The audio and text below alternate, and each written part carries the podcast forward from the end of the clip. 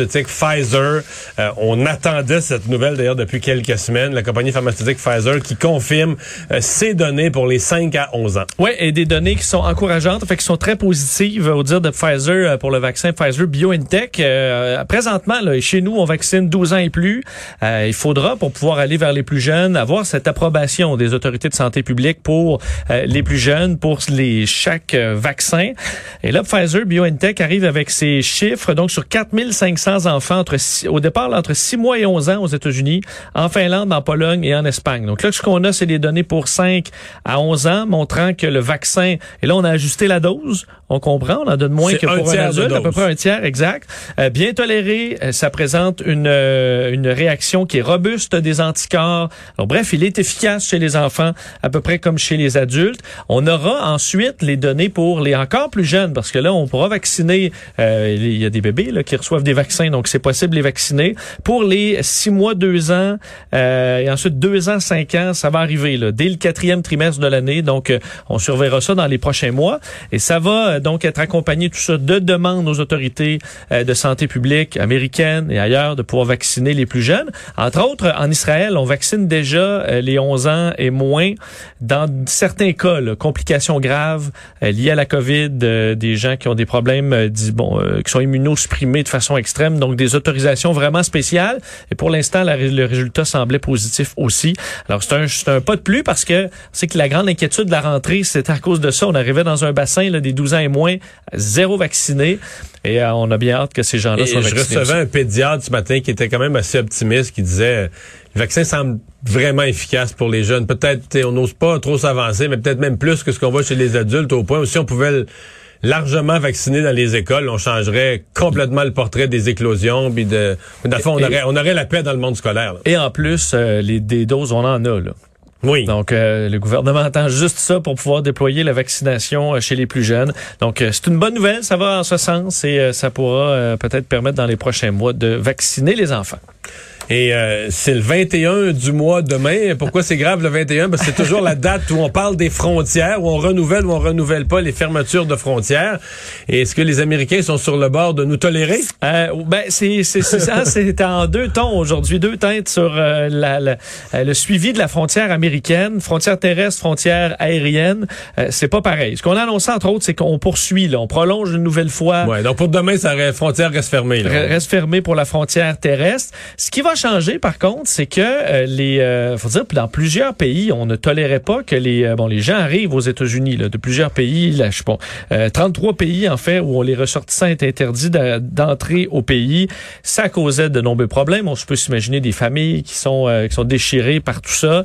Mais là, les, les États-Unis s'apprêtent à accepter les passagers s'ils sont vaccinés. Donc, pour rentrer aux États-Unis par la voie des airs, faudra être vacciné. Alors, ça permet aux gens de partout d'arriver aux États-Unis, mais uniquement les gens vaccinés. Euh, on attendait d'ailleurs, et ça s'était confirmé tantôt, que les gens qui ont, qui ont reçu le vaccin AstraZeneca pourront entrer, feront partie des vaccins acceptés, même si aux États-Unis, le vaccin n'a pas été donné, n'a pas été approuvé. Euh, on va l'inclure. Alors, c'est très bien vu, entre autres, en Europe, où euh, les ressortissants se plaignaient beaucoup parce que les Européens acceptaient des Américains, mais ce n'était pas... Mais c'est aussi vrai que le Canada. Là, sur, par la frontière terrestre, nous, on accepte les Américains, puis eux nous acceptent pas. Mais ça, ça change pas encore pour euh, pour un mois, mais avec les Européens pour la voie des airs, ça ça sera permis, mais uniquement pour les gens vaccinés. La situation Canada États-Unis reste un peu ahurissante dans la mesure où les Américains ne prennent pas de Canadiens, mais c'est aux États-Unis qu'il y a le problème. Là. Aux États-Unis, je pense qu'hier, ils ont franchi, hier, là, à la barre des 2000 morts. Pour la... la situation épidémiologique, bon, t'as peut-être l'Alberta, mais la situation épidémiologique au Canada est bien plus sous contrôle c'est nous qui devrions pas laisser rentrer d'Américains et non l'inverse. On sentait pas une grande presse euh, chez eux de rouvrir la frontière, mais euh, ça va. On sent quand même que Joe Biden, dans le, son désir de pousser le vaccin, euh, euh, il le fait fortement là, avec le vaccin pour les grandes entreprises, vaccin obligatoire pour euh, pour les passagers qui arrivent par voie aérienne. on sent que l'administration là, ils vont pas de petites mesures pour euh, amener les Américains à être vaccinés. Eux qui sont, je voyais dans le palmarès, ça, sont descendus en 45e position des pays les plus vaccinés et ça descend là, et ça s'apprête à descendre encore plus parce que les autres pays tranquillement rattrapent les États-Unis. Alors ils ont tout un problème avec le niveau, le taux de vaccination. Alors peut-être que ça convaincra quelques, quelques voyageurs. Et toujours sur la COVID, eh bien, nos ministères à Québec qui ont reçu l'ordre, en fait, les employés des ministères qui ont reçu l'ordre de rester à la maison au moins pour un autre mois. Oui, on se souvient qu'on prévoyait pour la rentrée, là, pour ramener des gens présentiels euh, dans les tours à bureau. Ça avait été reporté au début octobre. Ça avait été reporté. Là, ça l'est à une nouvelle fois, à une date ultérieure en raison de la quatrième vague. Alors, si on le disait d'ailleurs aujourd'hui, l'administration gouvernementale euh, et euh, fait la, la, responsable Sonia Lebel, le président du Conseil du Trésor, disait que la situation épidémiologique nous pousse à reporter de nouveau le retour dans les milieux de travail. Et à titre d'employeur responsable, euh, ben, on décide de repousser ça une nouvelle fois. Euh, est-ce que c'est le dernier report? On verra les cas. Euh, le, le, le, bilan pour l'instant semble s'aplatir un on peu. On s'entend qu'on n'est pas dans on est on n'est pas dans le travail à à distance d'une certaine époque. Là. Moi, je connais des gens dans le secteur public qui travaillent, tu sais, mis avec de la clientèle, mis travail de bureau, puis tout ça, et qui ont été à un moment donné à distance, puis la clientèle c'était au téléphone ou en Zoom, puis tu sais vraiment à distance pour vrai, là, tout le temps, tout le temps. Maintenant, tout le monde est au bureau, là. Je veux dire, c'est vraiment dans les, les grosses tours à bureau, c'est genre l'édifice G à Québec où il y a beaucoup de monde. Beaucoup de monde. Tout le monde travaille sur un poste. La plupart des gens travaillent sur un poste informatique. n'ont pas vraiment besoin d'être là, sauf pour des réunions. Ben. Il y a quand même un désir dans les centres-villes de voir euh, finalement les employés ouais, euh, revenir, revenir euh, en présentiel pour les commerces du coin et compagnie. Mais euh, pas pour tout de suite. Date ultérieure, alors ce sera à surveiller et les urgences de nos hôpitaux euh, qui sont euh, engorgées, euh, celles, celles qui sont ouvertes, là, parce qu'on a des problèmes à avoir le personnel pour les garder ouvertes, mais parce qu'il y a toutes sortes de, toutes sortes de petits, les petits bobos qu'on avait oubliés avec la pandémie qui reviennent. Ouais, il y a quand même une réflexion à avoir là, pour ceux qui sont malades, d'essayer d'éviter l'urgence, trouver des alternatives, aller voir un médecin de famille, aller voir un médecin en clinique.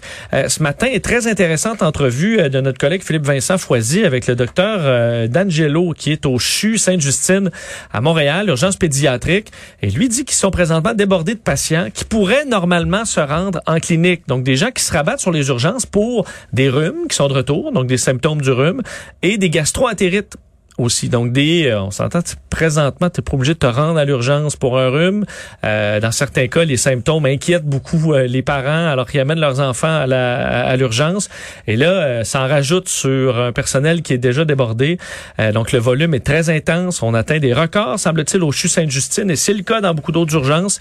Alors, peut-être essayer d'avoir une réflexion sur qu'est-ce qu'on peut faire là, avant d'arriver à l'urgence. Si vous n'avez pas d'autre choix, ben, à un moment donné, faut, faut, faut y aller. Mais si on trouve des options, des alternatives, ça donnera un bon coup de main au système de santé parce que là, les petits euh, problèmes, euh, les petits virus, euh, les, les, les gastro avaient un peu quitté, le pris le bord, mais là, ça risque de revenir ouais. en force. Faudra s'habituer. Deux Tylenol, le lit et le verre d'eau, ça revient à mode. Là. Dans, oui, dans bien des cas.